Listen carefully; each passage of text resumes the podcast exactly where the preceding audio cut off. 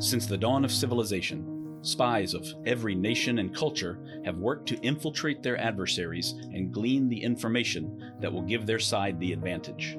The stakes are sky high, the strategies varied and imaginative, and the ultimate sign of success is that no one ever even knew you were there. In each episode, we will explore the moral and ethical gray zones of espionage, where treachery and betrayal go hand in hand with cunning and courage. This is the Spycraft 101 podcast. Welcome to your clandestine classroom. This is episode number 122 of the Spycraft 101 podcast. Joining me today is Tomasz Awasewicz. Tom is an author, journalist, and expert on counterintelligence who has taught courses at the SWPS University of Social Sciences in Warsaw and elsewhere.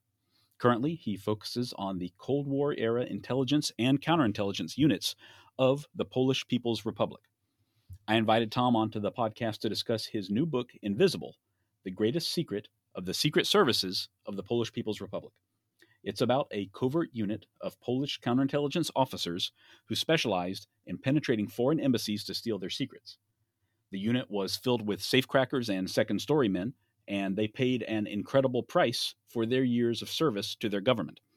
It was a high-risk, high-reward mission, and Tom was able to uncover the entire story for us. But before we dive into this story, I want to ask you something. Are you an amateur military historian like me? Has this podcast rekindled your interest in Eastern Europe and the Cold War? Maybe you're finally getting into reenacting and living history, just like you've always said you would. If so, you should check out the incredible collection of surplus military goods at Kruszyki.com. Krusz himself scours the continent for the best uniforms and field equipment available and delivers them right to your door. He's got almost anything you can imagine and many things you haven't. Uniforms from East Germany, the Soviet Union, modern-day Bulgaria, Poland, and Russia are all available. Rucksacks, mess kits, and load-bearing gear are also up on the site right now. The inventory is constantly changing, so you never know what kind of gems you might stumble on, all at very affordable prices. Find it all at Kruszyki.com. That's Kruszyki.com. And use the discount code SPYCRAFT101 for 10% off your order. Tom, thank you for joining me today. Glad to be here. Thanks for having me.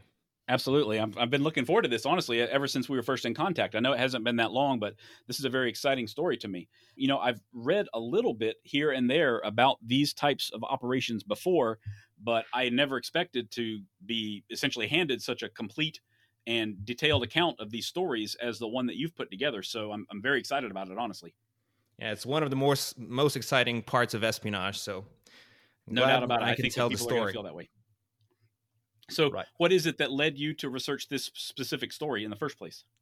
Well, I've been working on the history of counterintelligence and telling about the importance of counterintelligence through history for a number of years now. As I was working on my first book, which was around 2016-17, and I was interviewing many officers of our Polish counterintelligence, some of them mentioned during the interviews that they have seen actual photocopies of documents of foreign intelligence agencies.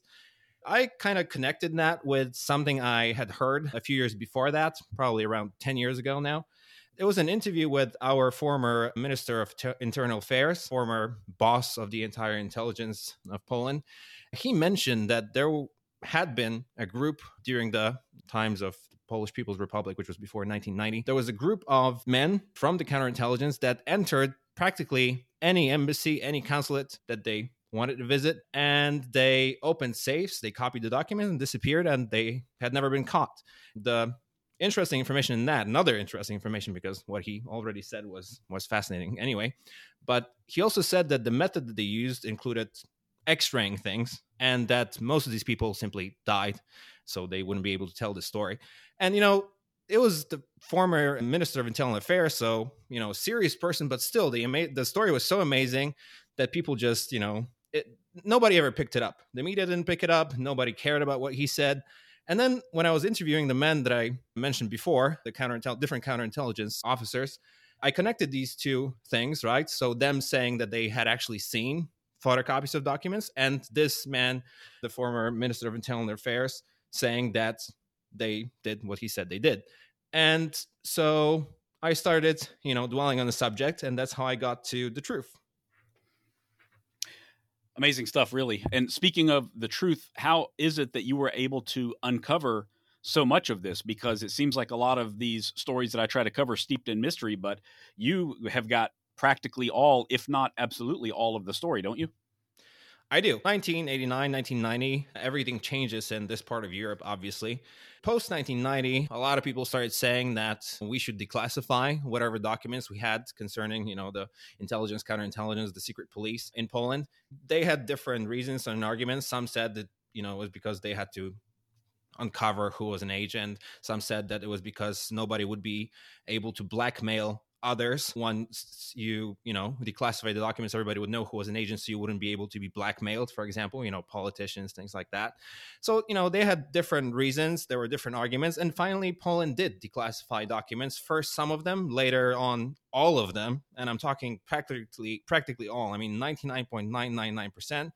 The only things that are left apparently are things concerning, maybe secret bunker somewhere that still exists and could be used and things like that. Everything else was declassified. And, honestly, it was a mistake. It's quite embarrassing that we actually let people know who was our agent, not so long ago, frankly, right? The Cold War is not something that happened 100 years ago. Quite embarrassing, to be honest. Obviously, I have something to work on, so you could say, yeah, great. But on the other hand, like I said, it is quite embarrassing. And now, with the documents declassified, I hope I can use these documents to raise counterintelligence awareness. So this big mistake of declassifying could be used to do something good. That's what I'm doing. Okay, fantastic. Yeah, I can certainly appreciate your candor on that. When you say that it's embarrassing, is it because it revealed the names of people who, still lived among the populace and that sort of thing? Or did it reveal the heavy-handed role that they took at the time or all of the above? No, I'm talking about, revealing the names of our agents, our sources. This is unacceptable, in a serious intelligence service. And all the officers that worked at that time in post-1990 are embarrassed by it, because it was not them that chose to do that. It was the politicians and so on who had no idea of how it works. And, hopefully we are able to rebuild the trust among, foreigners, the trust for our intelligence services. For many years, obviously, somebody that was being recruited by our, intelligence, counterintelligence, whatever, could say, come on, I'm not going to work with you guys. Look what you did to the documents. But, it's been a while since that happened. And I think we're building a reputation for ourselves. I hope it gets better now. Yeah, my understanding is that among her allies, Poland's intelligence services have an excellent reputation now, don't they? They do. We've been close allies since 1990, and we've worked together since practically day one. 1989, we were, you could say enemies, and 1990, we worked together. The CIA, the FBI worked with the Polish intelligence service and with the men I'm describing in my book and we'll be talking about in our podcast. Fantastic. Yeah, I did cover a related subject anyway on an episode quite some time ago about a book called From Warsaw with Love with a Washington Post journalist named John Pomfret at the time. And that was a great look at it. And it really was amazing how quickly that relationship changed for the better for both countries, and from 1990 until Desert Storm. That book opens with Polish intelligence operatives rescuing American personnel in Iraq and Kuwait during Operation Desert Shield and Desert Storm. Right. And just like you said, just a couple of years earlier than that, they'd been on opposite sides of the Iron Curtain, so to speak. Right. It was very quick, and it has been great since then. Yes, I'm glad to hear it. So this unit that you're talking about in particular, I think that you said they're called, was it Section 3 or Department 3? Something Section like nine, that? Nine. Section 9. Okay. It was Department 2, Section 9. So inside the Ministry of Internal Affairs, during that time, before 1990, there was Department 1, first department, which was the intelligence, and then there was the second department, which was counterintelligence. And within counterintelligence, you had Section 9, and these are the men that conducted these clandestine searches that we will be talking about. Okay, fantastic. So was this, well, I should say, was the intelligence service as a whole, was this a lot of operations like directed or funded by Soviet Union at that time? Or was this all like organic Polish government directed operations? Of course, if you ask an average person, they will say that everything that happened before 1990 was, funded by the Russians and so on. But the truth is very different, actually. Post 1945, 1944, 1945, the Second World War ends. And yeah, you have Russian officers basically running our intelligence service, kind of, right? They are actually present here. They have their offices. But, you know, after that, and especially, you know, after 1953, 54, 55, 56, that changes a lot. You know, we're becoming more and more and more independent. And once we get to the 70s and 80s that we will be talking about, of course, we're still allies, right? We have the Warsaw Pact. So obviously we share information, but, you know, the officers are not present here. They don't just freely walk into any office and, you know, check the documents. They don't give orders. They are informed about things. Just like today, you could say the Poles are informed about stuff that we do if it's important, right? Obviously, we don't share everything because, you know, even within NATO, not all intelligence services, you know, share everything. That's how intelligence services work. But we still share important stuff. You also share important stuff with us, right? If it concerns us, if it's dangerous for us, it's whatever. You drop us a message, let's say. So that's the way it was in the 70s, 80s too, right? We shared information. But no, it was not funded. But there is an important thing that we have to mention is that the most important method that was used for opening locks, combination locks mainly, mechanical combination locks, the one with the dial and everything. So the method that was used to open these was introduced to us by the Russians. That's an undeniable fact. But once we were shown this method, which happened probably in the early 70s, but it for sure happened before the oldest of my interviewees joined the Section 9. We don't know for sure, and it's also not in the documents, but it seems that it was early 70s. Yeah, we were shown that. And then from then, we developed that method and we became basically completely independent. If there was a huge problem, if we had something we couldn't do, just like, you know, in other parts of the world, different intelligence services help each other. But that happened rarely. And basically in the 80s, we did everything to actually avoid meeting with the Russians. And when you look at who the documents that they obtained, that Section 9 obtained, were, you know, who the documents were shared with, you can clearly see that not everything and not even a big part goes to the Soviet Union, right? It's just some general things that go, you know, to the Soviet Union, to Hungary, other allied forces. Yeah, just normal sharing, but definitely not. We're not being funded, and these were not Soviet operations. Okay, I see. So, of course, the object here is to penetrate foreign embassies, like you mentioned. Do you know what the specific criteria were for who and when and how they would penetrate? Like, I assume that embassies from NATO allied countries would be priority number one, but there was probably a lot more that went into it than that, I would imagine. Definitely NATO mainly. But we have to understand one thing. I don't know if probably a lot of our listeners will know that. But for those who don't know, let's make one thing clear. It doesn't work the way you see it in movies, right? So it's not one officer that has an idea to conduct some operation, then he opens the logs, then he takes photographs, and then he's also a case officer for the agent. It's a big structure. So a lot of intelligence services, counterintelligence services, they have what I guess you call support staff. So let's say you have case officers that work within counterintelligence and they recruit agents. They have the whole picture, right? They have the documentation. They look at the whole, you know, spectrum, let's say. And then they have the support staff, which is, you know, surveillance units, foot, car surveillance. You have the technical people that, you know, can bug a place, right? And then you have people like the ones we're talking about. And these men are not case officers. They don't recruit agents. They are given requests by the case officers. So by, for example, the British section within the counterintelligence, you know, then the British, the Americans, obviously, right? The Germans, I mean, the West Germans, of course, were targets for us. So you had the case officers that dealt with that. And then they had different ideas, right, for how to find out more about these particular countries. So they would contact the, you know, this Section 9 that we're talking about. And they would say, well, we would really like to, you know, see what's inside the German embassy. We would like to see what is inside the Italian embassy, the Swedish embassy, whatever. And could you help us, right? So they were given such requests. And then Section 9, also cooperating with other units, because Section 9 also got information. Well, actually, sorry, scratch that. Section 9 didn't cooperate with other units, but the case officers that I mentioned, they cooperated at the same time with the surveillance units, with the technical people, you know, the bugs and everything. And so they gave Section 9 this, whole picture, and they said, look, we have surveillance saying that, I don't know, let's say Italian guards walk around the embassy only at 2 a.m. and 4 a.m. and 6 a.m.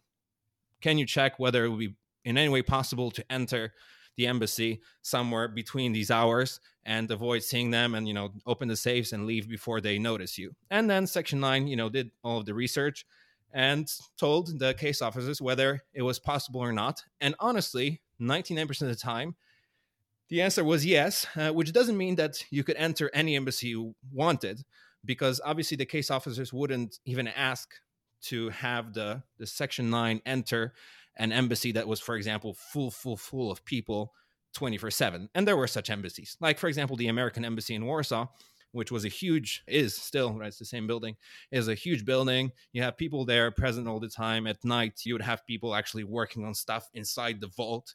So it was impossible, and nobody would even ask them to check whether it was possible to enter that particular place. But different places that theoretically were possible to enter, like, for example, the embassy that I mentioned, Italian one, they had armed guards 24/7, but there were no people working inside at night. So if you avoided meeting, let's say, clashing with the guards, you could theoretically get in. And that was done. Okay, I see. That's amazing to me that the internals of the building would often be unoccupied. But if you see an opportunity there, of course, you're going to take it. I mean, you'd be crazy not to. So well, actually, you'd be surprised because most embassies, and that probably doesn't only concern Poland, but also other countries. I don't know today, but at that time, most embassies and most consulates were actually unoccupied at night. You could have guards, you could have people sleeping in them, literally, having rooms and sleeping as a form of protection, but they wouldn't be working and they wouldn't be inside the offices, they wouldn't be inside the vault. They just locked the door, they locked the best locks, they found the best locks they could find, locked everything, had vaults, had alarm systems, and they thought, come on, we have all of this stuff, we have all of this, these locks and alarm systems, and then we also have people sleeping there, so who would come and open all of this without us, waking up? It's just impossible, but it was possible. Incredible.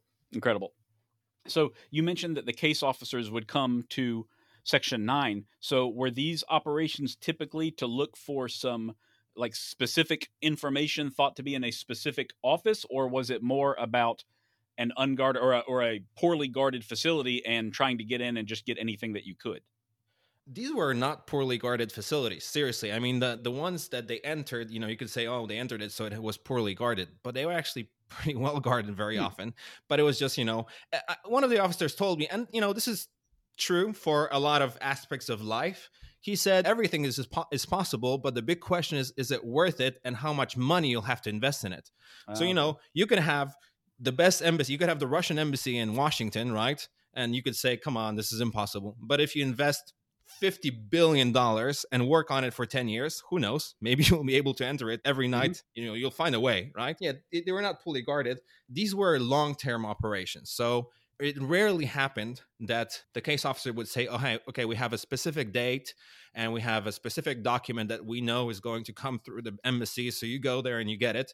It usually, such things usually happen with, let's say, unpopular or uninteresting countries. So you could have, I don't know, let me think what they entered. Argentina, right? Argentinian embassy, right? So you can have something interesting, but it was not worth the risk to actually go there, for example, 2 times a week and copy everything. So you'd only enter once a year, twice a year, because the case officer said, oh yeah, we think there's going to be something interesting. So you also had to take a year or 2 years, or sometimes 10 years to actually get in. Because, if you look at the documents, like, let's say, the Embassy of India, right? There is a file which I saw, which concerns the Embassy of India. The first details, right? So sketches of rooms and an officer describing in the 1960s that, there's a hole in the roof and there is a whatever, something that you could go through and the gate opens this way, not that way, whatever. So this starts, for example, in the 60s, and then they enter many, many years later, based on all of this that was obtained over the years. So it takes sometimes a long time. So yeah, there were cases where, they would enter because there was a request for a particular document, but this usually happened with the unpopular embassies and or consulates. But the ones that were interesting for sure all the time, right? They were simply visited on a regular basis. So some of them twice a week. What? Yeah, twice a week. Wow. So I'm sorry to say that, you know, the most important targets of our counterintelligence were the American consulates in Krakow. Mm-hmm. Obviously, I'm sorry because, you know, we're probably going to have American listeners mainly, but, you know, we became friends in 1990. The same officers became friends with the CIA, FBI officers, so no hard feelings. It was the Cold War, right? So our main targets were, yeah, the consulates of the U.S. in Krakow, which is a big city in Poland, and Poznań, which is another big city in Poland. And these places were visited 40, 50, 60, 70, 80 times a year. So you can imagine. And, you know, during some periods, twice a week. Important to mention that both of these consulates, and especially the Poznań one, were occupied at night by the workers who lived inside. So in Krakow, there were also people who were, you know, who had the rooms there, but it was a little bit easier because it was like a different side of the building, right? So you were a little bit farther from, you know, the people who could hear the noise, the Americans. And then in Poznań, these people were right next door. Sometimes you would be just walking by the door where somebody 10 inches away was in his bed. So it's pretty amazing. That's shocking to me, honestly. That's incredible. So they were getting, when you say visiting 40, 50 times a year or more, you're talking about accessing the locked offices inside, not just, you know, scaling a fence or something like that? Well, the offices are obviously interesting too, but this was not the main target. The main target was the, well, there are many names for that. We use the word bunker, but basically it's the vault, which all of the American and many other, I mean, embassies of many other countries had. So a safe room, there was basically a vault. I mean, the Americans, you made, quite frankly, great vaults. I mean, you had this consulate, which was not a huge, it wasn't like the embassy in Warsaw. I mean, the embassy in Warsaw, like I said, is a huge structure with, you know, tennis courts and a hotel and things like that, right? So the consulate was a fairly small place. I can't remember how many people worked there, but I'm guessing like 14, 15 maybe, right? People worked in such a place. Still, even though it was not, you know, a major embassy, you had great vaults. I mean, it was a room that was, I mean, okay, your specialist came, basically, probably CIA people, maybe FBI, who knows. They came when the building where the consulate was given to you. I mean, I can't remember if it was sold to you or rented, doesn't matter. You were given a building by the Polish government, and your specialist came, and it's also described in some of the documents, you know, this whole process where, you know, the Polish counterintelligence actually, you know, watches. The experts come and they know when they are here and they, you know, look through their bags at the hotel. And obviously your CIA experts were great experts, so they didn't have anything in their bags, but you still had to check, right? You know, one of the men that I interviewed said that, you know, whenever they went inside a hotel room and they looked inside the bag and there was only underwear, it was pretty clear that it was a security expert from the CIA or the FBI, mm-hmm. because other people would have some documents, passports, whatever, but the security guys, you know, they were too cautious to leave anything behind. So they only had underwear, etc., in their room. So you were given that building, and then the experts came from your intelligence and counterintelligence, and they, you know, looked at the layout, and they found the room that was somewhere in the back, right? Room without windows and things like that. And then they basically built another room inside this room. So they put thick walls inside this room, creating another room, and then at the entrance, they put vault doors. Mosler, it's a famous, I think it doesn't exist anymore, but it was a famous American safe/vault door brand, Mosler. Yeah, I'm not sure if you've mm-hmm. heard of it, but yeah, it's pretty old. And I saw some of these safes being sold for a lot of money now to collectors, yeah.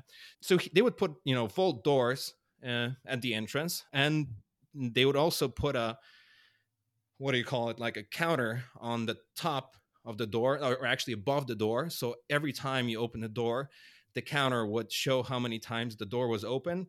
And the counter was actually inside a, well, I don't know what you call it in English, I'm sorry, in a liquid, right? That was, of course, solid, became solid after it, you know, it dried up. Yeah. So this liquid, as it was drying and the counter was inside, it had paint and threads pushed into the liquid. So once it became solid, you had these irregular structures, and you can see a picture in my book actually with, you know, with this paint, you know, like shades and these threads, irregular shapes, right? So it was done because the Americans wanted to make sure that nobody would replace the counter, because the counter you could buy actually at a specialist store somewhere in West Germany, right? It wasn't rocket science. But because they didn't want somebody to replace the counter, obviously, they put it inside this liquid, which became solid and had these irregular shapes. And it was, extremely difficult to recreate. It took a long time for our counterintelligence to figure out how to do it. But I'm sorry, I'm not sure what it's called in English, because that's actually difficult vocabulary in Polish for me. I only know it because I talked to these men. But they used a vacuum pump, I don't know what it's called, a water vacuum pump or something like that, to actually recreate all these shapes inside this liquid and create two copies of these counters that they simply replaced. Every time they visited the vault, they would just unscrew the original one, put the replacement one, leave with the original. Then when they came back, they usually put back the original one, because they did whatever they could for the original one to be hanging as much as possible. And they had two copies. So, but they wouldn't replace the copy with a copy. They usually tended to, return the original one when they visited again. And yeah, so your vaults were great, but yeah, we were able to get in. Incredible. That's incredible stuff. My gosh, Tom. So clearly a huge amount of prep work had to go into all of these operations, even if you were able to regularly pull them off. So can you explain how all of these locations were scouted and assessed and that sort of thing before the first person actually entered the first time? Right. Well, let's go back to the case officers, right? From different sections, the British, the American one, the German one, the French one. So they, of course, had to gather as much information as they could for Section 9, which, didn't have time or resources or, didn't even feel like doing such things. So, the case officers had to come with as much as they could. So obviously, like in any country, I mean, it's the same in any country around the world, there were agents who were recruited from within the embassy. As you can imagine, 99% of the agents usually are the citizens of the home country, right? So in all of these embassies, you had Polish cleaning lady or a Polish janitor or a Polish secretary or something like that. So first, these people were recruited just like in any other country, even the countries that don't do this clandestine searches. And many of them surely do until this day. Now it's a little bit more difficult because of the electronics. There's much more electronics now than there was in the past, but I'm sure it's done.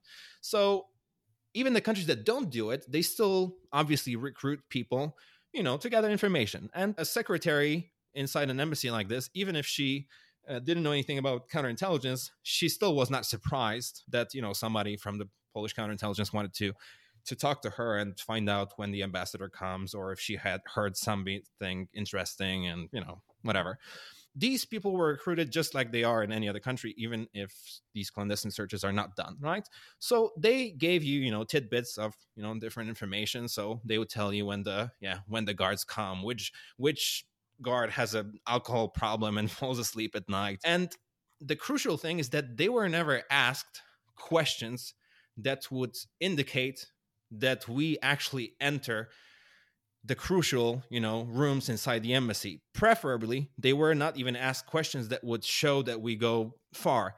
They knew, just like any other citizen in the world knows, that the counterintelligence would try to install a wiretap, right? They would bug the place, they would do something, right? Take pictures, maybe install a camera, right?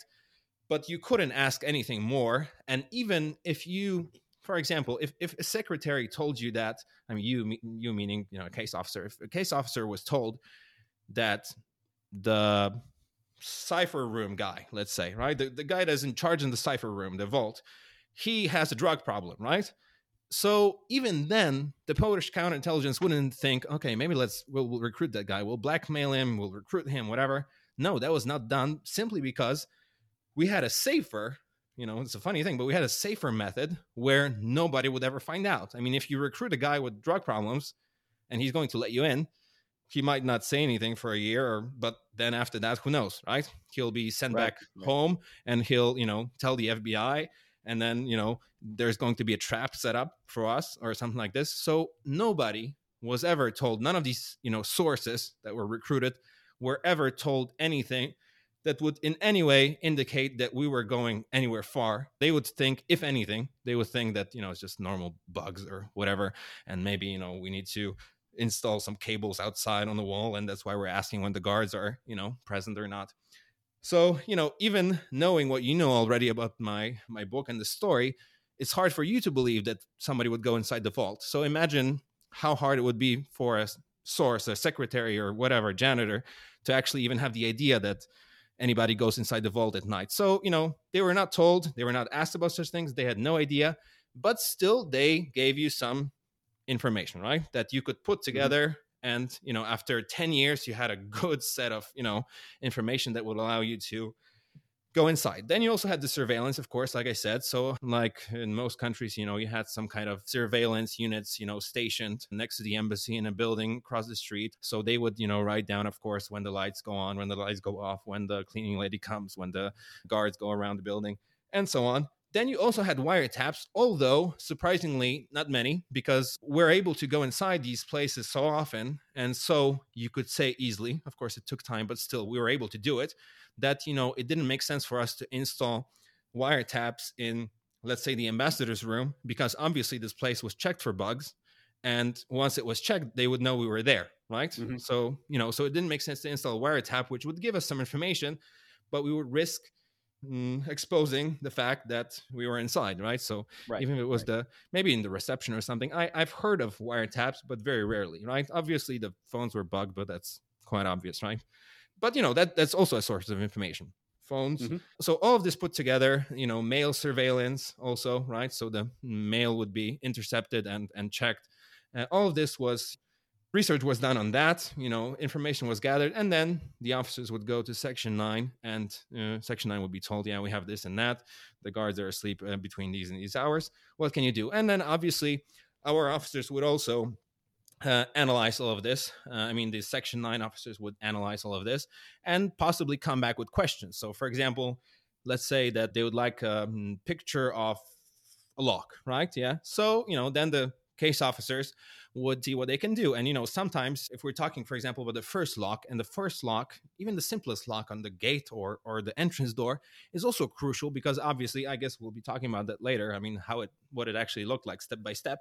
But obviously you can't stand on the street and struggle with the lock, the first one, you know, because people can see you, right? People from the embassy, potentially, if they look outside the window, people from across the street can see you, the guards can see you. So for example, if they needed a picture of the first log, they would say, can you get a picture? And this was easy. I mean, a case officer could actually go inside and pretend like he was somebody that needed something from the embassy, just take a picture and come back, right? So such things were done, and all of this was collected, and then they would start gradually going inside. So, you know, it takes time. First, you go through the first door, you see what the next lock is, you see if you can open it or not, and so on and so on and so on. It's a long process. My gosh, yeah, I can imagine. That's amazing. So during the actual operation, the overnight operation, how many people would be involved? Or was it just like one person going in by himself? Or were there, you know, a network of people out on the street watching in all directions, that sort of thing? They're directly at the embassy or the consulate or whatever, because also I forgot to mention that, you know, embassies and consulates were the main targets, but there were also other places. For example, you know, different countries, for example, have institutions that operate as a cover for the intelligence. So for example, if our counterintelligence found out that the Institute of, let's say, I'm making this up now, but I don't know, the Institute of Spanish Language, which is run by the embassy, the Spanish embassy, is actually, you know, some kind of cover for the intelligence, they would also go inside, right? So these were different places. So inside the building, right? We in Poland call it objects, right? So inside the object, inside the building, you'd have usually at least 3 people, right? But this was the minimum, and 3 people would go inside usually only when all of the locks had already been seen. And, you know, for example, we were able to make a copy, and then we knew, for example, the combination, because it was determined a week or 2 weeks ago, it's still not changed. So, you know, it was an easy job. So you could go inside, walk out easily. So minimum of 3 inside, but you could have more, obviously not crowds, right? So there's been times when, you know, my interviewees told me that there was a bigger bunch of people, but of course, bigger bunches, you know, 6, 7, 8, but this is rare. So usually a few, 4 or 5. Yeah, that would be enough. You know, they had equipment they had to carry, so it would be, you know, difficult to go, you know, just single-handedly, and obviously also not safe. But these are the people that are inside. But you also asked a very good question. What about, you know, surveillance and the outside and everything? So this took, I mean, these operations included dozens and dozens and dozens of people. So the case officers, because each time Section 9 entered the embassy, the case officer from the section that dealt with a particular country was present, right? This person had to be inside because Section 9 officers actually had no idea what they were supposed to copy. They had no idea because they did not care. They had other problems to worry about. So they were opening locks, they were carrying the equipment, they were, doing all these things. But once the safe was open, they pulled out the documents for the case officers because they were professionals. They knew how to move them and be able to, put them in the right place later. Also, actually, pictures were taken, with instant cameras before anything was touched, so you could recreate it later. But that's a longer story. But still, they were pulling out documents for the officer. But it was the officer, the case officer, that actually said, yeah, we need that. Anyway, we don't need this. The case officer knew the language. These Section 9 officers went into so many embassies, and there was just about a dozen of them that did that. So not many. They didn't know all the languages. They didn't know Japanese. They didn't know Spanish. They didn't know Italian, right? So it was the case officer that had to say, yeah, this is not important. We're not copying this. This is important. We're copying this. So he was always present. And he was kind of the person that had to organize everything around the embassy too for Section 9. So he was the one that dealt with the surveillance. He had to order surveillance for that particular day. And if we're talking about surveillance, we're talking about a few dozen people, 60 people, 70 people, 2, 3, 4 sections of our surveillance arm were all told that they had to work that particular night. None of them knew exactly why. Some of them that were closest to the embassy would know that, that's something about the embassy. They also didn't know that anybody went inside the vault. They probably didn't have this idea even, right? And they probably thought, that it's wiretaps or whatever, right? They knew there was the embassy. But the other officers could possibly not even know that there was something happening inside the embassy, but they were told that they have to go and follow British diplomat John Smith from the embassy to his apartment, watch whether he's in his bed, if the lights don't come on, if he doesn't get in his car, until they're told that they're free. So 4 or 5 in the morning, they would be told, okay, you can go home, because, the Section 9 would be out of the embassy, right? So we're talking about, dozens and dozens and dozens of people, because even look at, let's say, the Krakow consulate, the American consulate that I mentioned. You could have 15 workers, but each worker needed to have at least one car, sometimes even more, and a car would be 2 people, right? So watching. So you already have 30, 40 people in a small consulate. So imagine big embassies, like, for example, the Swedish embassy in Warsaw, which was penetrated on a regular basis. This was a big institution. So you'd have, dozens and dozens and dozens and dozens of people conducting surveillance during the search. Okay, I see. So since you mentioned that they would be out at 4 or 5 in the morning, were these officers that were inside, were they in for several hours at a time, or was it like get in fast and get out fast? Yeah, no, it was a few hours. I mean, if you knew the combination, for example, because it had been determined, a week before, for example, and like I said, wasn't changed, then you could be there for a couple hours, for example. It takes a while to go inside, open the safe, even if you know the combination. Do all of this carefully. Do all of this tiptoeing if there were people inside the embassy. And you have to photograph that. Today, with our smartphones and digital cameras or whatever, you could basically take a picture of a document in any light, and, some kind of IT specialist would later, zoom in, whatever. He would figure it out. But then, they had the cameras, right? They had to put it under the right light, right? They had to, worry about the focus and things like this. So it took a while. So, 2-3 hours was a minimum. But if they had more to do, then, it all depended, of course, on when it was safe to go inside. I mean, if the guard, or no, maybe not the guard, but one of the residents of the consulate went to sleep usually at 11, then you would not go inside at 11:01. You would go inside at, 12 o'clock. And then you had a bunch of stuff to do. So you still stayed until 5, right? So, it could take many hours, but it never took a second. Not because they were slow, but simply because you had to be careful. And even when you were pulling out documents from the safe, you had to pull them out in a way that didn't leave any traces, of you being there. You have to even worry about dust. If you go inside the consulate or embassy and you see documents that are covered with dust, and it could happen, right? How do you deal with them, right? It is a problem. It sounds funny, but dust is a problem. Sure. Yeah, understandable. So were there ever any occasions that you found where they were actually caught in the act? Like, you know, your officers were found inside of an embassy or consulate?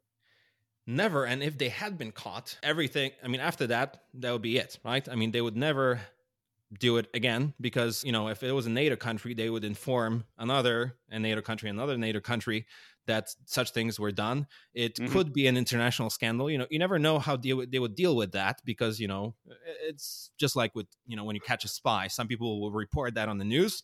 Some people will deal with it silently, right? So nobody knows what they would do. Nobody even knows if they would release them, right? I mean, what do you do if you catch a guy inside your embassy? Do you keep him there? Do you kick him out? Do you call the police? And if you call the police, you're calling the Polish police. So what are they going to do? And, you know, it's a big problem. So no, they were never caught because if they had been, it would probably be on the news in New York Times, literally, right? Mm-hmm. So no. And the only two things that happened ever were because this Section 9 also had a unit within it that didn't deal with going inside the embassies, but they dealt with opening diplomatic mail in, you know, of course, in a clandestine way. So these guys worked at mainly at the Warsaw airport. So obviously the most important diplomatic mail, if you had, you know, one document or something that, you know, was the most important document of the intelligence service of a certain country, that would be brought, obviously, in somebody's pocket, right? So you would never be able to open that. But normal diplomatic mail, which also includes secrets, sometimes things that are top secret, but, you know, everyday mail of an embassy, that came in bags, right? And these bags were sealed. They were locked. Sometimes they were locked with special locks. They were thick bags, thick material. They had, you know, watermarks, this, that. So it was very difficult to open without showing that you were actually there. But still, these bags went through customs, just like any other thing. And usually it would work this way that it would come in on an airplane and there would be a driver, a security guy, whatever from the embassy waiting for it to go through the customs. And the thing that they were looking at, I mean, the security officers from embassies, was time. So basically they were looking at when the airplane landed and how long it took to actually process their mail. So they would become suspicious after a certain amount of time, obviously, right? So our officers had to, again, for, you know, months and years, they would look at bags and see what locks they had, you know, padlocks. They would look at, you know, whatever other safety measures a certain country introduced.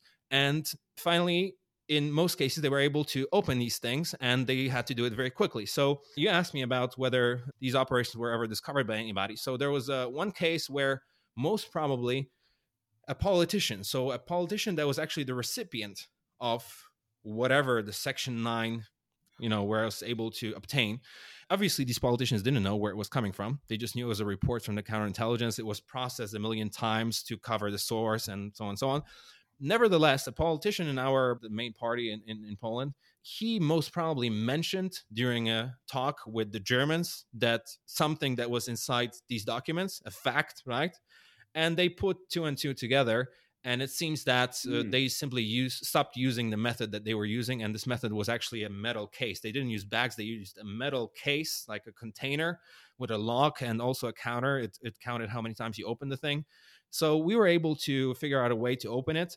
And we did it for many years. But then it suddenly disappeared. It was overnight. They stopped using it. And it seems that it was probably because somebody said something somewhere where they were not supposed to. This is one thing. And the second thing that happened was a case which actually, it happened in the American consulate. It looks like the CIA, the FBI, whoever that was, probably CIA, figured out that there was a leak, or maybe there was just standard procedure that, you know, they would check every consulate in the world, right, from time to time. Nevertheless, what I'm getting at is that the one time when the officers came, they noticed that there was a new piece of furniture standing right next to the entrance to the vault. It was just a wooden bookcase or something like that, right? And one of the officers, you know, I mean, they were surprised in general. Every time that something new appeared, they were, you know, of course, cautiously approaching it and so on. And one of the officers heard that there was a very, very, very silent noise every time you approached it. You could hear a click, like a very, very silent click. And what it turned out to be was a camera that took pictures anytime somebody walked past it, right? It just took a picture every time you approached the vault. So they erased whatever was on the film. You know, you could use light, I guess, right? It was, you know, back in the day, it wasn't a hard drive, right? So they erased whatever was on this thing, right? They left and they didn't come back until I believe it was like 4 or 5 years later, because, you know, there was too big of a risk, because obviously somebody was, you know, something was happening. But it looks like it wasn't like the Americans found out that it was, you know, our counterintelligence officers entering the vault. Why? You can imagine that in the 1980s, because the 1980s, they were very secure, clandestine ways of surveilling a place. I mean, you could put a 3 millimeter, you know, like a fraction of an inch hole in the ceiling, right? And put a camera there, right? We did such things in the 80s. So obviously every other intelligence service around the world had such cameras, right? So as you can imagine, if the Americans knew that we had a, you know, counterintelligence officers that were able to open a Mosler vault door without leaving any trace of them being there, they would not put a piece of furniture, a bookcase next to the door with some, you know, sound, you know, every time you approach it. So it looks like it was either standard procedure, or there was a suspicion that one of the workers, one of the, you know, Americans, unfortunately, right, was doing something inside the vault when he was not supposed to, because obviously they would not use this old school, you know, camera and bookcase, you know, to catch people who are doing such things. If they really had source. I mean, the FBI had, or the CIA had cameras that nobody would ever be able to find, obviously, right? It looks like the Americans knew that there could be a leak, or maybe they were just checking, you know, if there wasn't. Yeah, so we had to stop going inside because we're not sure. And like I said, it was too big of a risk. And after, I believe, 4 or 5 years, I can't remember exactly what year it was, second half of 80s, we slowly started coming back. You know, we used infrared equipment, some other things, radio waves. I mean, equipment checking for radio waves inside the building, you know, to check where there were no electronic devices installed inside the consulate that would, you know, reveal that we were there. And once we determined that there were no devices, the bookcase was gone. Actually, it was in a different place. There are pictures of it in the documents that it was, you know, taken down and put in a different room, and there was no camera inside. We started entering the consulate again. Incredible. So, Tom, earlier you mentioned the use of X-rays, and that was actually extremely significant to this whole story. So can you talk about how those X-rays were utilized and the cost benefits, the cost versus the benefits of that? Right. Well, it's not a secret. It's not rocket science that you can X-ray something. You can see what's inside a metal object using radiation, right? So all of the security experts, all of the engineers that built doors, vault doors and safes, they knew that you could actually X-ray the thing and see, for example, you know, when you have a combination lock and you have wheels inside, 3 or 4, depends on the model. And you, by, what do you call it? I guess it's a dial, yeah? By turning the dial, you rotate these wheels, and if you have the right code, they will be put in a position where another element jumps in and you're able to open the door. It's a long story and that doesn't need to be said. But basically, you know, you need to see the wheels inside the vault door or the safe to be able to determine what the combination is, right? So obviously, a burglar could try to, you know, drill inside, put a camera inside, and, you know, there are, that's what actually safe crackers now do. If you forget your combination, one of many methods, right, of determining the code in your, you know, gun safe, for example, is by drilling a hole and putting a camera inside, like miniature camera where, you know, the expert can see the wheels and he's able to determine the combination. So, you know, you could do that even then. You could drill and try to put something inside and see, but obviously they would never do that, because that way it would be a one-time thing. The next day when the Americans, British, Germans, whatever, came, they would see that somebody was inside their vault, right? So that's out of the question, totally, right?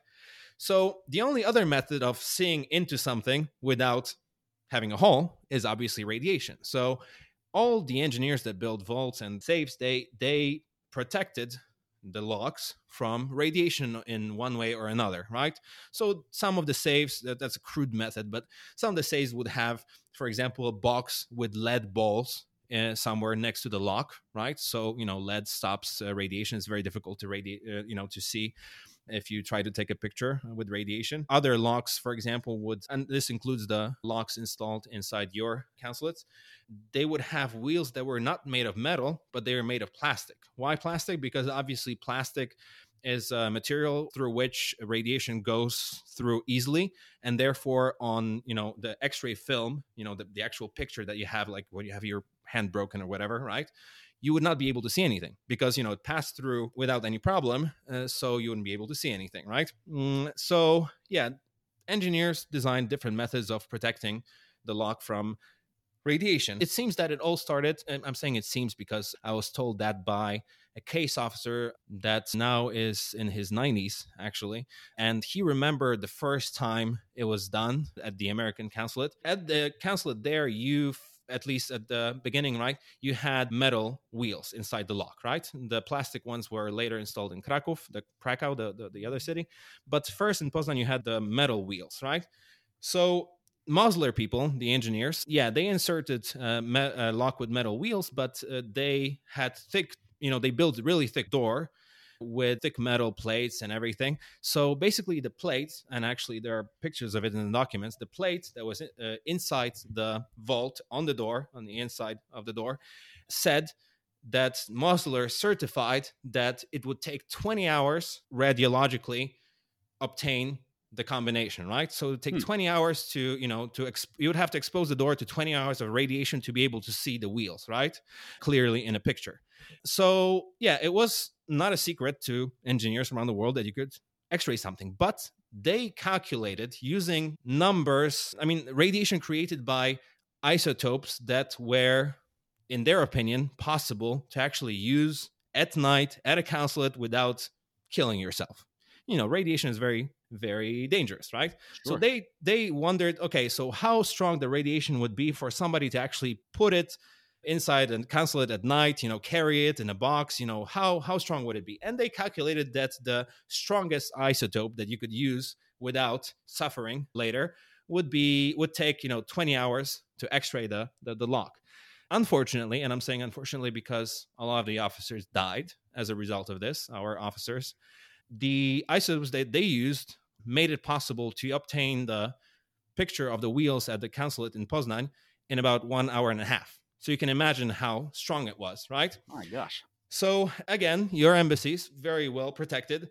There was a big problem with the Poznań consulate, which was the main big target, first big target when it came to these operations with radiation. The problem was that the engineers or the CIA specialists, whoever that was, who built that vault, they actually thought everything through. So they installed these heavy-ass doors and put the vault inside the building in a position where it would also be difficult to put the isotope anywhere outside on the outer wall, for example, right? So it was all thought over. They put it in the best place possible, obviously because they knew it was possible to X-ray something, right? So because we were not able to put the isotope anywhere outside, and it would have to be, unbelievably strong to do that, right? We thought of a different method. So one of the officers that died some time ago, so he's not here anymore, he was this very experienced officer of this unit, and he thought of an idea, which was to actually drill a small hole under the vault, under the door of the vault, right? And once he made that hole, he put the isotope, which was either cobalt-60 or iridium-192, but usually cobalt-60. He put it, this isotope was in a small container. It's like a metal capsule, let's say. So he screwed this capsule and this isotope onto a rod, a metal rod, thin piece of metal, right? Onto the, one end of it. And he would push this isotope through this hole that was drilled under the door into the vault, and because the rod was round, finally it would be kind of on the level of your, let's say, waist, right? Mm-hmm. Where the lock was, right? So it would be radiating from the inside of the vault, and then he would put film in front of the lock, and after 1.5 hours, you'd have a picture of the wheels. This is how it all started. And later on, it progressed. And, the officers were both looking for safer methods, a little bit safer because it's always dangerous. But, safer methods where you wouldn't have to take tweezers and screw an isotope onto a rod, which is, experts that are listening to us are probably thinking, what in the world is this guy saying? Well, they have to look at the documents, because, you know, nobody would do that. I mean, any expert would say, come on, this is suicide. Basically, you're not allowed to do that. I'll give you a good example that is actually in my book. There is a document which presents how much radiation there was around the container used for many years in Section 9 for the isotope. So there was, and there still is, of course, a norm, like a number that is accepted by, I don't know, it's European regulations, Polish regulations, worldwide regulations, I'm not sure. And it says, for example, that you can have this much radiation around a container, and this is considered safe, and this is considered safe for the workers, and you can work with such a container. You can sell it, and it's, you know, you have a license, right? You got a license if it's safe enough, right? So this document that is in my book shows that at a distance of 50 millimeters, right? So very close to the container.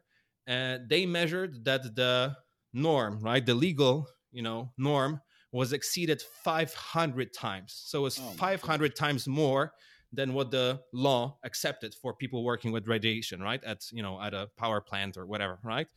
So You can imagine how drastically dangerous this was. And yeah, experts probably think, Jesus Christ, that's just, you know, crazy, because it is extremely dangerous. So with time, the officers did everything they could to improve the conditions. And also they had to tackle some, you know, obstacles that arose along the way. One of them was the wheels that I mentioned, the plastic wheels. You couldn't use this method that I described with plastic wheels because you just wouldn't see anything. You could radiate that, you know, the door for hours and hours and hours. And at the end of the day, you just have blank space where the lock is, right? Because the wheels are plastic. You could see maybe some other elements of the lock, but definitely not what you were most interested in. So What they did was they used, it's called a scintillation probe. This is a device it's a very, you know, sophisticated device used for measuring radiation levels. So it's a tube usually, and, you know, the radiation goes inside, and there's, you know, like a computer usually connected to that shows, you know, or some kind of meter, right, that shows dials and things like that, shows how much radiation there is. So what they did was, because, yeah, the wheels were plastic, they would come to a safe or a vault that had these plastic wheels. One of these places was the consulate in Krakow. But there were other embassies that bought such locks in the 80s. So, you know, it was a method that they had to use very often. So they would check what lock it is. They would check where... Because, okay, let's come back for a second to the wheels that I described, right? They have to, for the lock to open, they have to be in a certain position. So the wheel is not, you know, anybody can Google now combination lock wheels and probably they'll see a picture. So this wheel is not 360 degrees, you know, full metal. There's a notch in one of the places in the wheel. So for the lock to open, all of these notches had to align. And then in this space that was created, right, with the 3 or 4 wheels, right, the notches were in one position, there was an element that jumped in, and then you would open the lock, right? So basically the officers would check the particular model of a lock. They could potentially even buy one in West Germany, for example, the same one. They would look at it, they would unscrew everything, look at, you know, measure everything, and they would check where on the lock the notch appears when you insert the right combination. So they would come back to the embassy. And they would take collimator. So collimator is that's an easy, you could say, device, not even a device, it's a tool, I guess, right? So it's a piece of metal. Of course, okay, maybe it sounds easier than it actually is when I say it, but yeah, it's basically a piece of metal, special metal, right? That is a long tube, you know, with a hole inside. So you shoot, let's say, the beam, the rays, the gamma rays through it, and then you have a collimated beam, right? So a thin beam of radiation, right? That, of course, over time becomes wider and wider, as it is with many objects in physics, right? But at the very beginning, it's collimated, so it's a thin beam, right?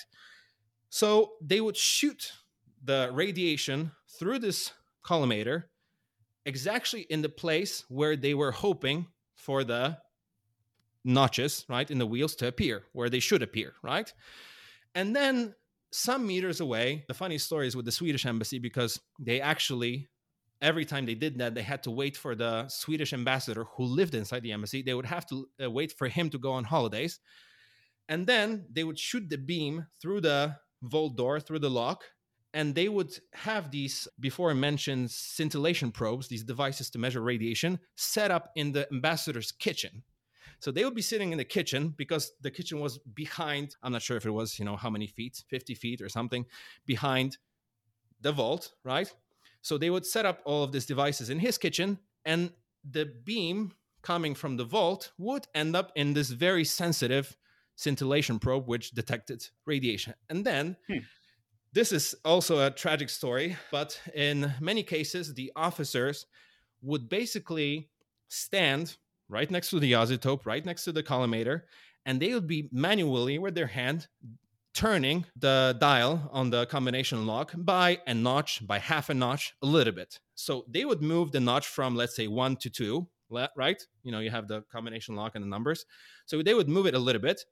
And then the other guys in the ambassador's kitchen would see if anything changed in the results and the radiation, how strong it is. And then if on one of the notches, they saw a small change, right? So they saw that the radiation was a little bit more strong. This would indicate that possibly the notch on one of the wheels, right, is in the way, or actually there's nothing in the way because there's a notch. You understand, right? So They would start off with 4 wheels covering, right? There were no notches. And then as they were turning, a notch would appear on one of the wheels, which allowed for more radiation to go through. So they would write it down, and they would turn that, for a long time, check, write down. And at the end of the day, they would have a list of possible combinations, right? Because they would see in what positions there was a visible result, right? On the meter, right? So they would this way find out what the combination is. But you have to understand that they were turning manual. Not only they were in the room where there was radiation, even if you have a collimator, there's still radiation around it, obviously. Mm-hmm. But also they were actually turning the dial with their hands. So there are documents in these files saying, for example, that this and this officer got this and this much radiation on his right hand. What does that mean? He was operating something, right? Next to the beam with his hand. For example, the dial on the lock. So, these numbers are crazy and they're really high. And like I said, many of these men, unfortunately, died. So, Tom, were they fully aware of the danger that they were in at the time? I mean, was any of this kept from them? No, not at all. First of all, they nobody would keep it from them because you need to be fair. And second of all, we're not talking about, some kind of guy that was pulled out of some workshop fixing cars, of course, people who fix cars are also expert, but obviously they don't know about radiation, right? So these were not men that were taken from somewhere without any knowledge of anything. These were people who sometimes had PhDs.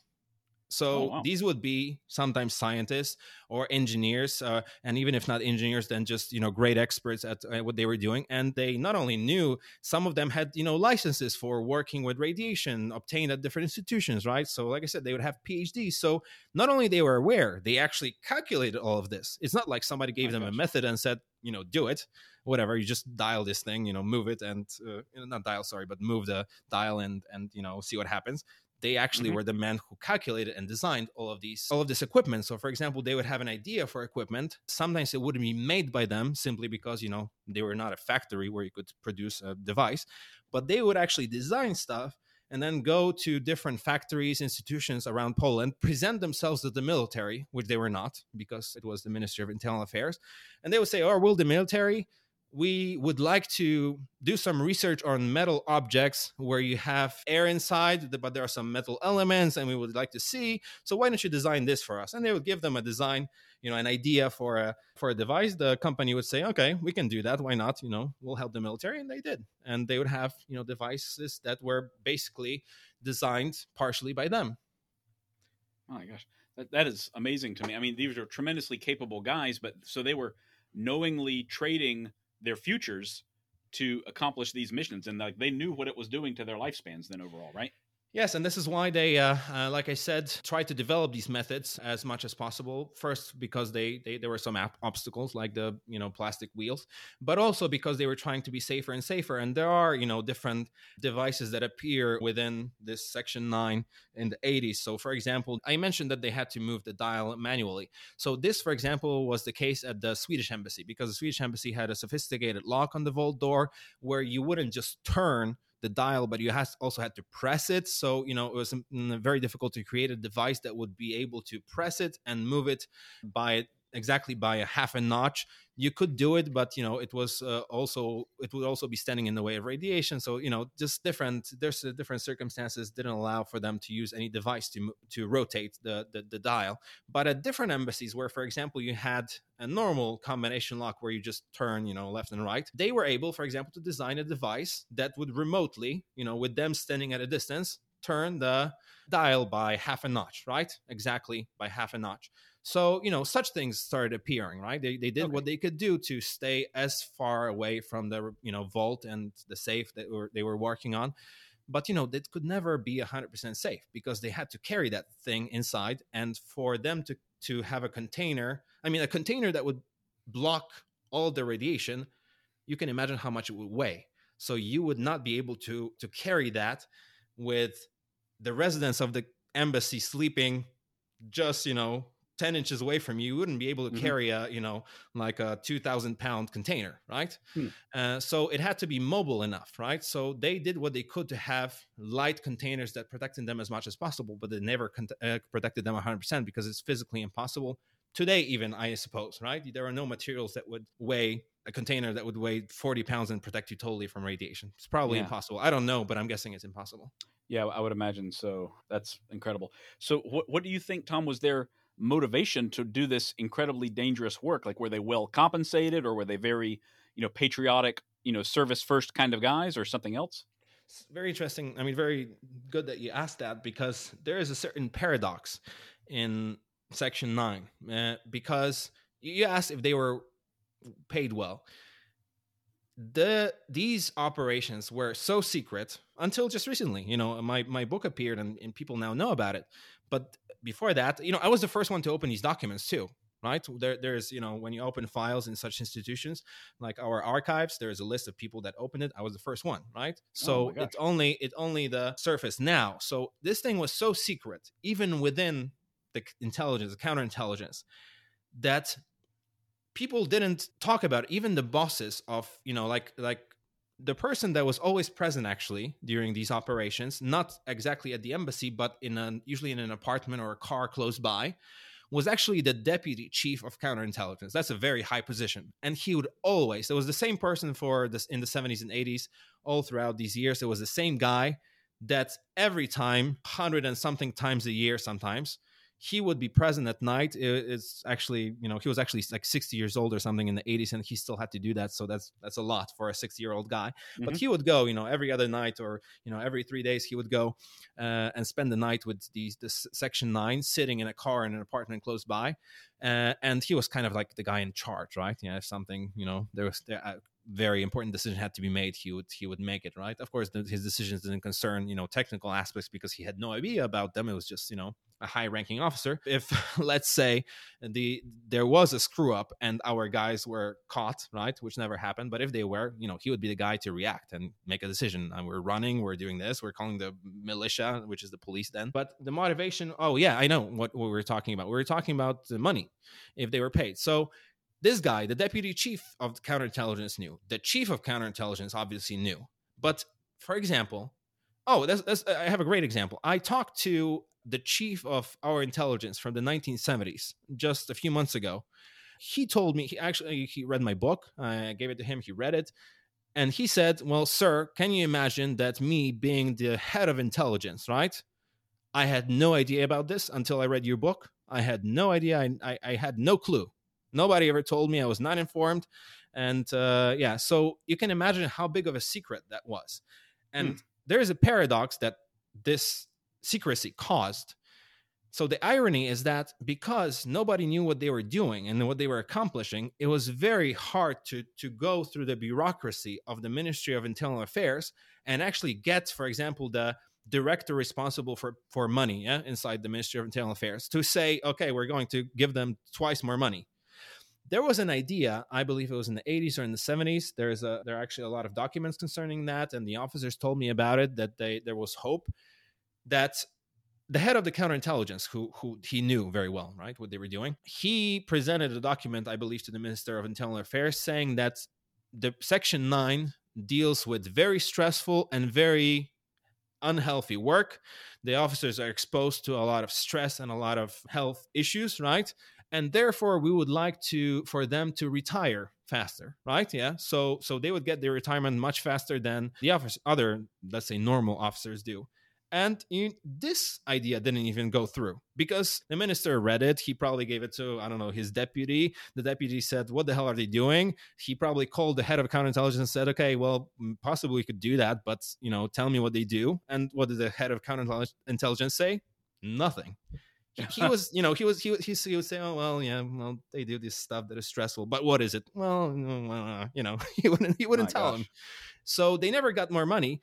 They got bonuses sometimes if something, you know, very important was found in the safes or, and so on. But these were bonuses just like the bonuses that other officers got, you know, just like in any other institution or company. So no, they did not earn more money. And their motivation was very simple. What is the motivation of, you know, FBI officers? What is the motivation of MI6, MI5 officers, whatever? It's just, you know, working for the country. They were discovering things that mattered. They were catching spies. They were detecting different threats, right? So they were just working for the country, and they continued to work later on in the 90s and 2000s, right? Together with the Americans too, right? I don't know what they did because what's post 1990 is secret, but yeah, they did work just like they worked for Poland before 1990. They worked for Poland post 1990. Amazing. These guys were incredible, rare finds then in that case to do that kind of work with no recognition, no kind of material reward, and knowing explicitly what it was doing to their own health and longevity. And they still went ahead and did the job. That's incredible. Right.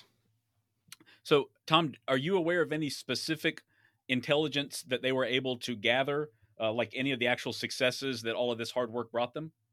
You know, you have kind of two types of information, right? One was the information that was strictly interesting to the case officers and counterintelligence, right? So things that related to espionage. So the basic thing that would be found at a major embassy or consulate would for sure be letters or other evidence of walk-ins, and I'm sure some of the listeners know, but let's just say quickly who walk-ins are. And the walk-ins are, of course, the people who voluntarily offer their services. You know, so they want to be a spy for a certain country. So you, for example, at that time you had a Pole that would come to the British embassy, for example, and you know, and either come physically and say, oh, you know, quietly say to the guard, well, can I meet with the guy from the intelligence or something?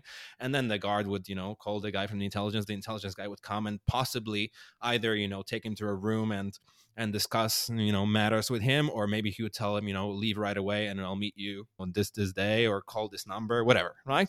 So that's a walk-in, right? Somebody that offers voluntarily, he's not forced by anybody, it's just his idea. So at all major embassies and consulates, they found evidence of the presence of walk-ins. So either, you know, documents saying on this and this day, you know, a guy, whatever, his name and last name came and, you know, we discussed this and he offered that. So even if an embassy, and it happened, right, didn't have a huge intelligence station, right? There was only one officer, or there was no officer at the time or something, right? Which happened rarely. They usually had somebody. But even if they didn't, there still would be that first document that, you know, indicated that somebody came, and that would be given to the intelligence either in the country itself, right? I mean, it would be sent somewhere to Great Britain or whatever, Germany or something, or it would be later given to the you know, the chief of station or whatever. But there was something on paper that very often was even in one of the, you know, first safes somewhere, because, you know, yesterday there was a walk-in and they put in the first safe and they waited for the next day to give it to the chief of station, right? So, you know, they put in the safe. They thought it was safe because, you know, it's a big ass safe and a nice vault. So they didn't think that anybody would see it.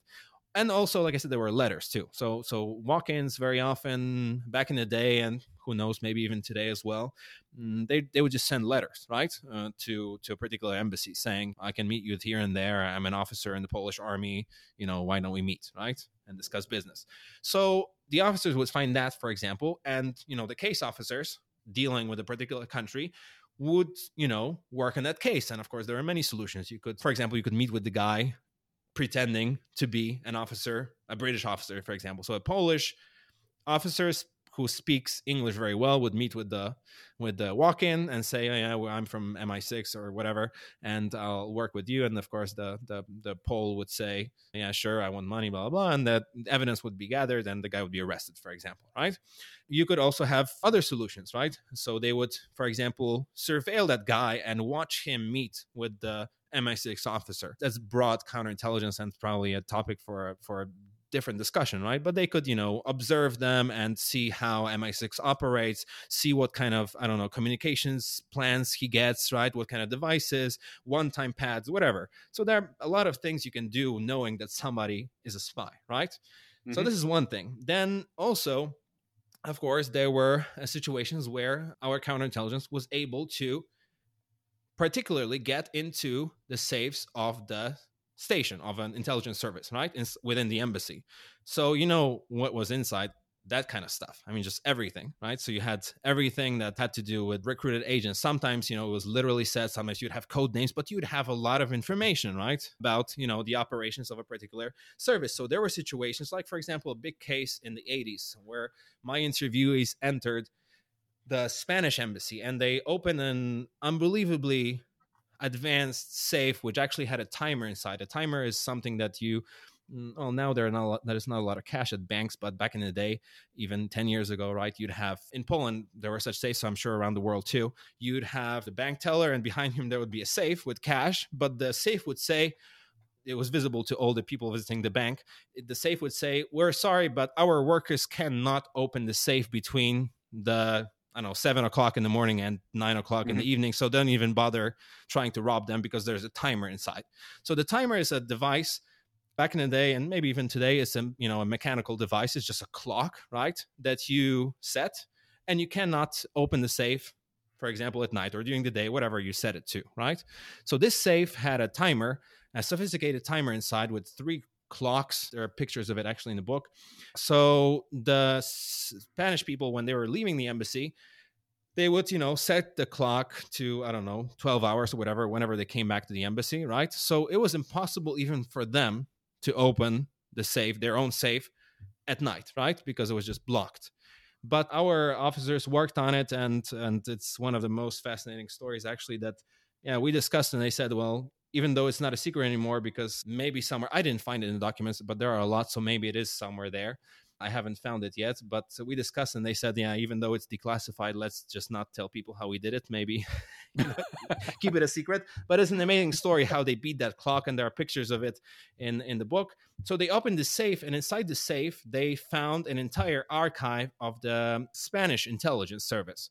So these were floppy disks that were actually encrypted, but they copied the floppy disks, they encrypted it. Our counterintelligence computer experts, because, we're talking about the 80s. This is not Middle Ages. We're talking about computers and floppy disks as well. So they decrypted it, and we were able to, this way we obtained the entire list, the entire archive of agents ran by the Spanish intelligence in Poland. So this is just one of the examples. The Americans kept their intelligence documents, some of them, not all of them, because obviously the station, the Polish CIA station was in Warsaw at the embassy, rightly so, because, it was very well protected. But there were CIA documents in Poznań and in Krakow as well, right? So there's a list, for example, in the book, which mentions secret CIA documents that were obtained. I can't remember if it was Poznań or Krakow. So there's a list saying, secret document of the CIA, for example, concerning the plans for intelligence gathering for the next month. So, if you have a document saying, okay, the director or deputy or whatever of the CIA would like to find out more about the factory of tanks in the southern part of Poland, right? And it's exactly mentioned. You can do things to either catch whoever will be spying there, within a month, 2, 3, 4, whatever.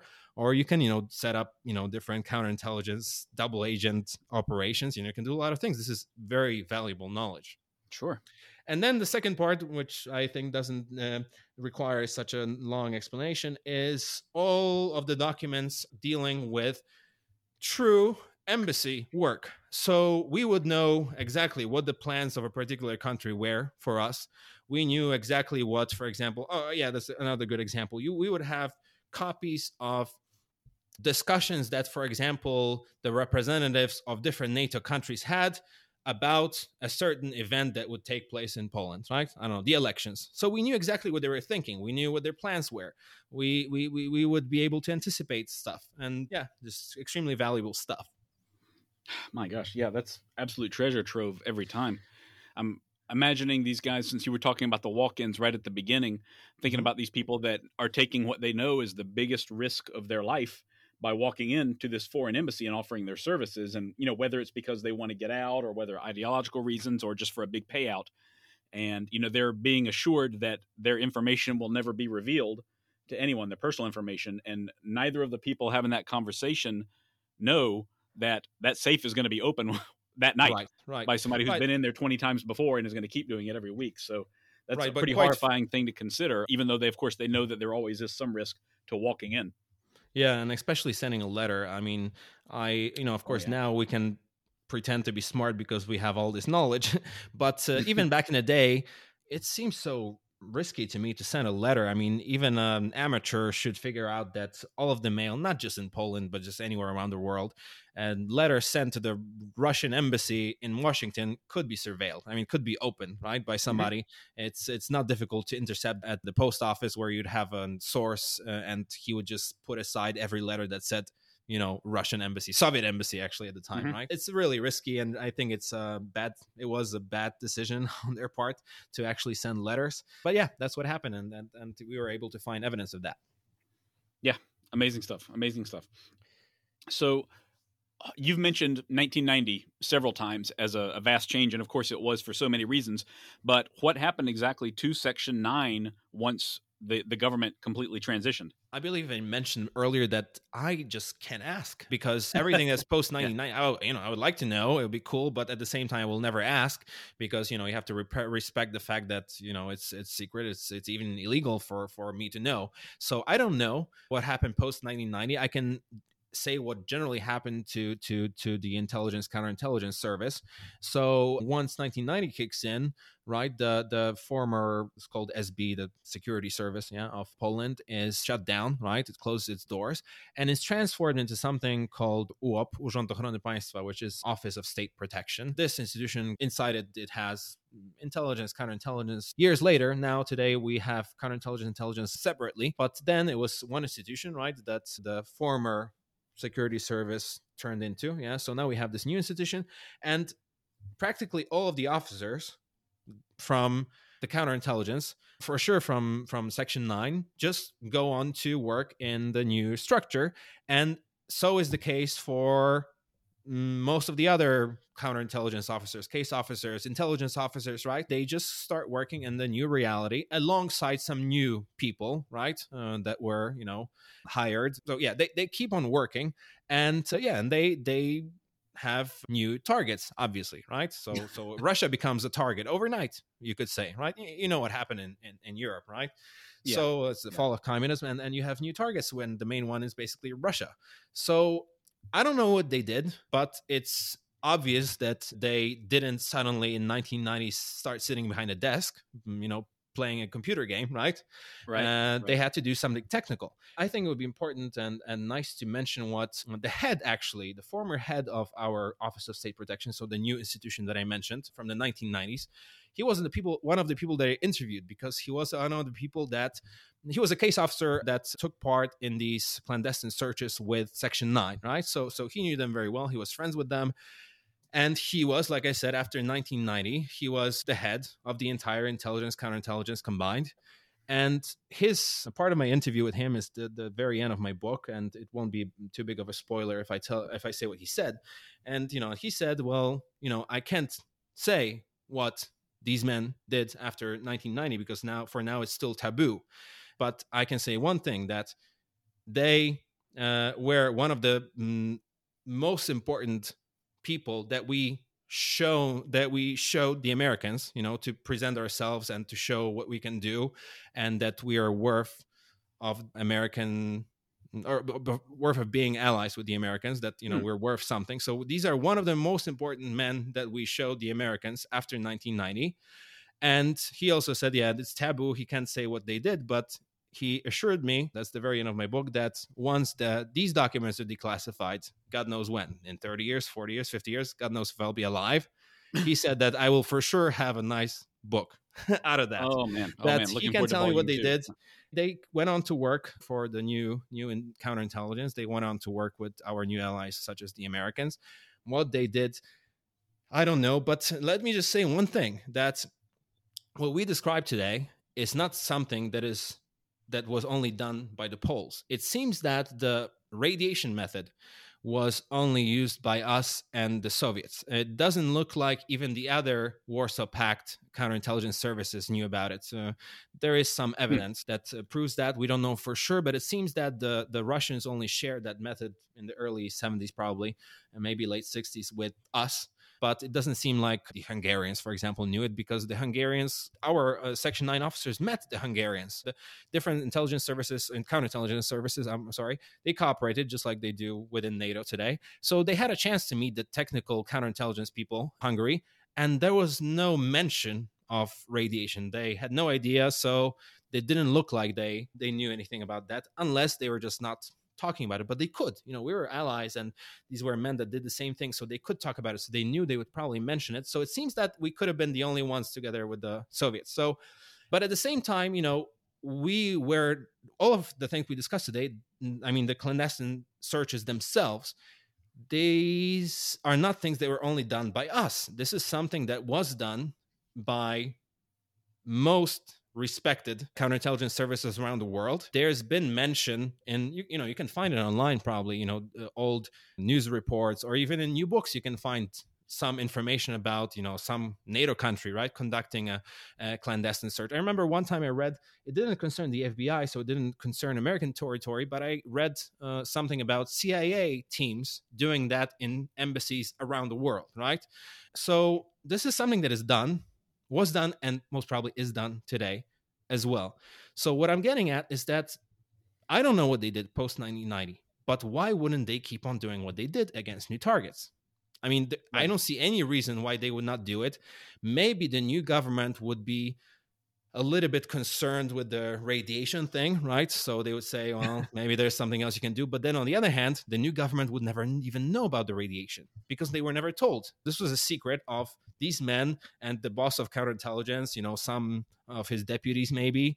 And the Polish president didn't know about the radiation. He possibly, maybe not, didn't even know exactly that the vaults were entered, right? He would know that there was some information obtained by the counterintelligence.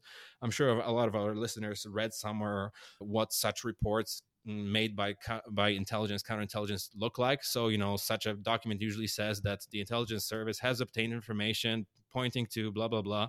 Yeah. So the president doesn't, if he's professional, he doesn't even ask.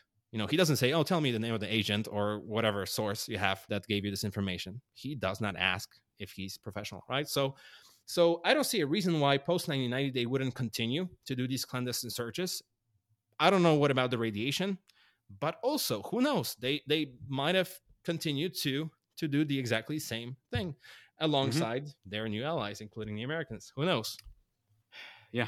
Yeah, I look forward to that story one day, although I think we'll be waiting a very long time, I would imagine. Yeah, I think so. This time, I hope that I would like to know what they did, but at the same time, I hope they will not declassify documents in the near future, because, that's just not the way it should be done. Counterintelligence is an important intelligence. Counterintelligence is an important thing, and these documents should be kept secret for many, many years. Yeah, of course, there needs to be a sound judgment utilized when you release documents, certainly because of the people it might endanger. I have to say, Tom, it's amazing to me that not only would they transition during that period of around 1992 from targeting NATO to working closely with NATO, who is now their allies, but the new number one target, Russia, already knows all their tricks because they introduced so many of those tricks in years past. So what a challenging target that is. Mm-hmm. It is. Speaking of the times after 1990, there's one more thing I would like to mention, and I think it's an important part of the story, is that I think it will be even hard to understand for some of our listeners, because it's just a crazy story, and people will probably scratch their heads and say, well, how is that even possible? Well, some years ago, not so long actually, a few years ago, a little bit more, but in present times, the Polish government, pressured by, different politicians, pressured sometimes by people outside the government, they decided to take away the pensions of all the officers of our intelligence, counterintelligence, even if, and this is amazing, even if they worked one day, as little as one day in Polish People's Republic, so before the fall of communism. So if somebody, and that's not a joke, there were such cases, they're described in the media and so on, if somebody was a secretary, I'm not kidding, somebody was a secretary, somebody that dealt with the library, you know, just like a librarian at the Ministry of Internal Affairs, and started working a day, 2 days, 3 days before the fall of communism, and then went on to work 30 years in the counterintelligence, she would have her pension cut by, she would have like 4 times less. Only the minimum to survive, like actually even less than minimum with the inflation and everything. It's just ridiculous amounts of money. It's very little. So they would have all their pensions taken away if they even worked one day. So this is one of the most ridiculous things that I've ever heard of. These people in 1990, when they were hired by the new counterintelligence service, they were given a job and they were shown that, you know, that the new government had trust. They went on to work and create great relationships with, well, mainly Americans. Again, we come back to the same thing. You know, you were and you are our main ally, and we work very closely. And so these officers that worked before the fall of communism were the ones responsible for creating great relationships that last until this day. These people, these men became privately, outside of counterintelligence, they became friends with CA officers, FBI officers, just friends, privately friends.